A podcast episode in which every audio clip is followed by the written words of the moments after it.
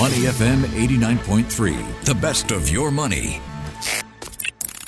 Market View on Money FM 89.3. Asia Pacific markets trading relatively flat this morning following a night of losses on Wall Street. Joining me now as we break down all the market action, if I can pry him away from his, uh, is it wrestling models? Is that it, Ryan? Yeah, that's on my shopping list. I don't have them yet exactly, um, but uh, maybe in time to come when I can um, figure out which ones I'm going to get first. All right, that's on your Christmas list. Now, after digesting the latest Fed minutes and the job numbers on Wednesday, Wall Street is turning its attention to corporate earnings as a broad cross section of companies open their books. One company in focus is Walgreens Boots Alliance. Now, the pharmacy chain is reporting a big loss last quarter despite strong sales. I want to start with the revenue side of the equation, Ryan. Walgreens Boots grossed more than 33 billion US dollars for the three months ended November. So, what's boosted sales? Yeah, so you have what I think you might have seen around you people just stocking up and just bracing themselves for the flu season. So already this has come through for Walgreens Boots Alliance, the early flu season and strong demand for over-the-counter cough and cold medicine. That was a big driver for sales. It jumped to 33.4 billion dollars roughly. It is uh, just down slightly from the earlier year of 33.9 billion. So all in, still quite a boost. And it also saw a driver coming through from the beauty and personal care sales, which helped to offset losses elsewhere. For example, a dip in demand for COVID vaccines and home test kits. So all in, those were the drivers for the quarter. Mm-hmm. But despite all that cough and cold medicine, and not to mention the beauty products that Walgreens Boots has sold, it still posted a huge loss 3.7 billion US dollars. So, how did it fall so far in the red, Ryan? Yeah, it has something to do that's been playing out in the US pharma space for quite a long time, for years. It is the opioid crisis. So, related to that, has been many mm. lawsuits and litigation. So, Walgreens has had to pay a $5.2 billion settlement. So, a lot of that loss was due to it. So, this is after a number of states claimed that the company mishandled prescriptions and should have realized they were prescribing the drug, which is ultra addictive too often. So this is um, something that has affected Walgreens' bottom line. So, what do you think the picture is like going forward for Walgreens Boots? Okay, you have a couple of things going for it in the form of potential future drivers of revenue, including acquisitions. So, it is in the process of buying CareCentrix, which specializes in home care for patients after they've been discharged from the hospital, and also Shields Health Solutions, a specialty pharmacy company, so potential new revenue streams. So mm-hmm. those acquisitions plus potentially um, better than expected sales coming forth. Walgreens has raised its full year sales guidance by three billion to three point five billion dollars, bringing it to up to one hundred thirty seven point five billion dollars. So that is all despite near term headwinds. Walgreens CFO has flagged a couple of them, including COVID headwinds, continued investments into the healthcare strategy, so expenses, and labor costs for hiring pharmacists, and higher tax rates. Investors don't appear so optimistic. They sold off Walgreens Boots shares overnight. The stock finished down 6%. I'm going to take a look now at other corporate earnings, game show style. You're listening to Your Money with me, Michelle Martin. He's Ryan Huang, and it is time for Up or Down. Are you ready, Ryan? Let's go, Michelle. Our first entry is a company that sells Corona beer, Woodbridge wines, and Belle Meade bourbon. And it's called Constellation Brands. So, what do you think? is Constellation Brands an up or a down? Well, not so stellar for Constellation. This is because higher costs are hitting its supply chain for beer. So, as mm. many businesses are bracing or grappling with higher costs, are starting to eat into their profit margins. And this is um, hitting Constellation Brands' latest quarter. So something that is um, possibly going to weigh on it in, in the coming year. Yeah, profit margins down in the last quarter. Constellation brands facing higher raw material and logistic costs, but people must be drinking a lot because Constellation brands sold nearly half a billion US dollars worth of alcohol last quarter, and that topped analyst expectations. So I'm going to give this one an up for Constellation brands. Next up, a company that makes Duncan Hines cake mixes and Slim Jims, amongst other things. That company is called Conagra. All right, so Conagra is going to be an up for me, and this is on a rather upbeat outlook for this year. So it's expecting higher sales and earnings this year, and this is after reporting a revenue increase of more than 10%, or rather more than 8% in its latest quarter. And this is off the back of what it believes to be a significant inflection point in where its net sales per unit are once again higher than the cost of goods per unit. So that's going to be a turnaround for the business. Yeah, in addition to drinking more alcohol, consumers are apparently eating more snacks. I mean, it goes together, right? And they're also eating more ready to eat meals. So Conagra's sales jumped by more than 8% in the last quarter to 3.3 billion US dollars. Definitely an up for Conagra, whose shares rose 3% overnight. Now, our next two entries today are not directly related to earnings, but I wanted to include them. First up, Bed Bath and Beyond, Ryan. Okay, Bed Bath and Beyond is going to be a down for me, and this is after the company warned of potential bankruptcy. It's out of cash, and it might have to file for bankruptcy. So this is uh, going to mean possibly having to close down its stores. I know. I didn't think I'd see the day when this would happen. Every time I passed a Bed Bath and Beyond in the States, they were packed.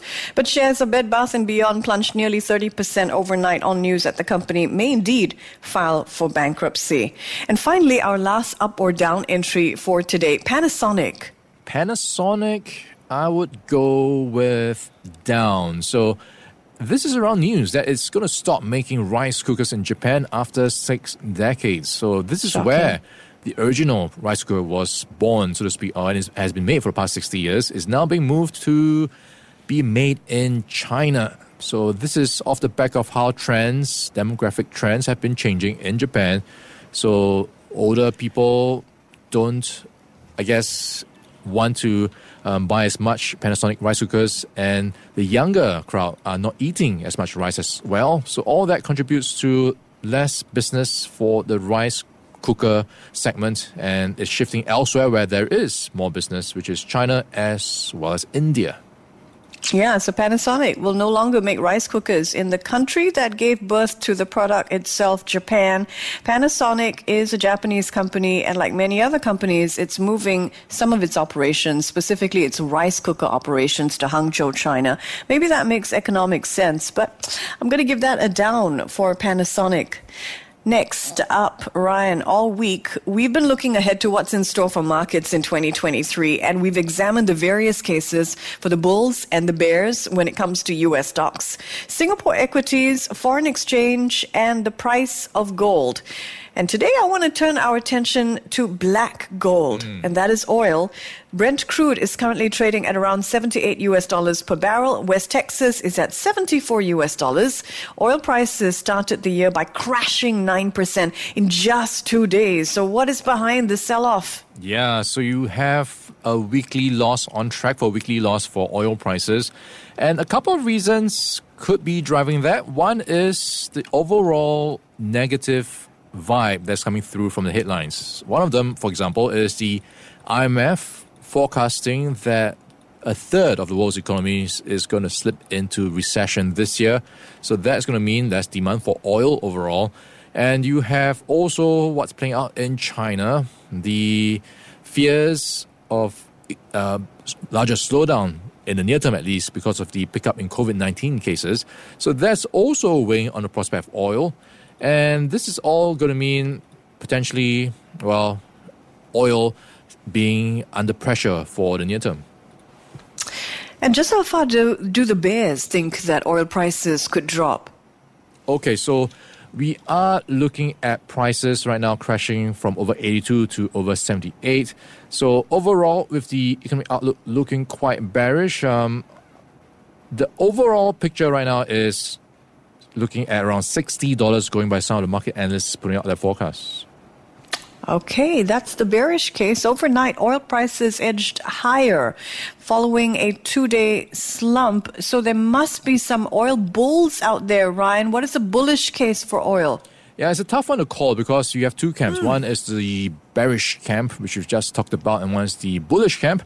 And there are so many moving parts, it's very hard to put your finger on how, where it goes from here. So the bullish argument is that the China reopening story is going to mean things will pick up. So, depending on how you look at it, glass half full or half empty, long term, China will reopen, and in time to come, travel, all the factories will start running again, and it will mean higher demand for oil. So, that is pretty much the main driver that I'm catching from the bullish story for oil. Okay, so say you're with the bulls on this one, right? What are some plays to invest on this strategy? Okay, so if you are looking at potential uh, beneficiaries. The popular one these days seem to be Occidental Petroleum. That was the hot favorite for Warren Buffett last year. It was actually mm. the top stock last year, one of the top performers. So maybe this year it's going to be playing out the same fashion. And I guess it doesn't hurt that you have headlines like this oil and gas company, Hyundai Oilbank, paying 120 months of bonus. So maybe it's going to be boom time again for the oil and gas sector this year. The energy sector was the best performer on Wall Street last year, delivering solid returns at a time when most stocks were down. We'll be keeping our eye on energy stocks to see if they can repeat the performance in 2023. Now, over to the world's most anticipated tech show. It's the world's biggest consumer electronics show that kicked off overnight in Las Vegas. Enormous crowds are expected to return to CES 2023 after the pandemic clamped down on in-person attendance. Now, ahead of the show, Sony announced the launch of a new electric vehicle. Think about it the company synonymous with PlayStations and Walkmans has built a car. Of course, Sony didn't do it alone. It teamed up with Honda, and that new car is called Afeela, and it is slick. I wonder if you've seen this, Ryan. Yeah, I'm looking at the pictures. It does look quite sleek, very rather futuristic, and it is looking quite polished. You've got a matte feel to it. It's um, a sedan. You've got a light bar across the front, a closed-off grille, and if you look at how it's been described, Afeela, according to the makers, represents their concept of an interactive relationship where people feel the sensation of interactive mobility and where mobility can detect and understand people and society by utilizing sensing AI technologies. Quite a mouthful um, with a very um, strange description, I would say. but I think the idea is there. You're trying to leverage Sony's innovations with Honda's products. And I think you pointed out PlayStation, pointed out um, the Walkman. So it has a huge entertainment uh, value proposition here, as well mm. as all the various sensors like LiDAR, ultrasonic sensors, radar cameras, all that could be built into your future cars to help maybe park your car or detect potential um, accidents. So it's a very promising premise, but I'll see more details. Yeah, the Afeela is the product of a joint venture with Sony Honda Mobility. And in case you're all excited and you want to plonk down some money for it, the EV won't be on sale for another few years, but it is expected to be priced like a Mercedes or a BMW. And company officials say that the car with will leverage Sony's experience with entertainment and AI, virtual reality, and even augmented reality. Mm. So how intelligent will this car be? Stay tuned for that. In the meantime, what else, Ryan, has caught your eyes so far at CES 2023? All right, a couple of things. Um, I am looking at this gadget um, from Samsung. So it's the some SmartThings hub that will help you to connect all your Samsung gadgets, of course, to your home. Ah. So it's a big play into locking you in into the Samsung ecosystem. So it's trying to get itself into the field where Amazon and Google and to a certain extent Apple HomeKit is already in. So Samsung making a bigger play. So this hub also is a wireless charger. Another quirky one that I've come across is this smart toilet, so to speak. So it's a, an attachment that you can Oh, yeah. put around your toilet. So Mm-hmm. whatever it catches or senses, it can tell you more about your health. So it's quite smart if you think about it. You Now, daily updates or whenever you use the toilet, it can judge your health based on your usage. You are so polite, Ryan. Yeah, this is a block that you put in your toilet and it figures out what is in your pee. So it can tell you whether you're hydrated or whether you need more of certain minerals. I think it's brilliant. Mm. Yeah. A- And in, in other products that I saw and that I liked was a little huggable cushion from Japan's Yukai Engineering and it's called the Fufuly and it's meant to reduce anxiety because it vibrates as well. So that's kind of quirky. I like that. Mm. And L'Oreal, meanwhile, is introducing a lipstick applicator that is robotic, so it stabilizes movements for people with limited hand or arm mobility. Hey, we all need our lipstick. In other news, the Business Times has put together a list of 10 local stocks to watch in the year ahead. And this week, we've already taken a look at Sembcorp Marine, UOB, and Singapore Airlines. And you can check out our podcast, Ryan and me talking about this on Spotify and AWEDIO. You want to look out for Your Money with Michelle Martin. That's the playlist. So let's turn to another stock on BT's 2023 watch list, and that is a coal mining company. They're called Geo Energy Resources. So the question, Ryan, why is geoenergy a stock to watch in the year ahead? Yeah, it's an interesting one to talk about because when you talk about the issues these days, ESG, hmm. for example, that is becoming a growing concern for many investors and is not sexy anymore to invest in oil and gas companies. So this is Geo Energy on the 10 stocks to watch. So one of the reasons as a company that it looks attractive is because it is debt free. The company has $214.7 million in cash as of the end of September, which could come in handy for acquisitions at a time when we are seeing right now a lot of the valuations or other coal assets are down for the reasons we talked about, ESG being one of them. So it's in a position where it can become stronger, so to speak, uh, based on its ability to acquire new targets and revenue streams. And of course, the transition period from old energy or fossil fuels to new energy is going to take some time. So it will still be able to make money and run as a profitable business. So this is something that is going to offer investors the chance to well, benefit from what's uh, playing out in the real world. And we've seen how last year the oil and gas industry was still raking it in. And I talked about this just now. One of them hmm. was paying 120 months of bonus. Wow. Imagine that.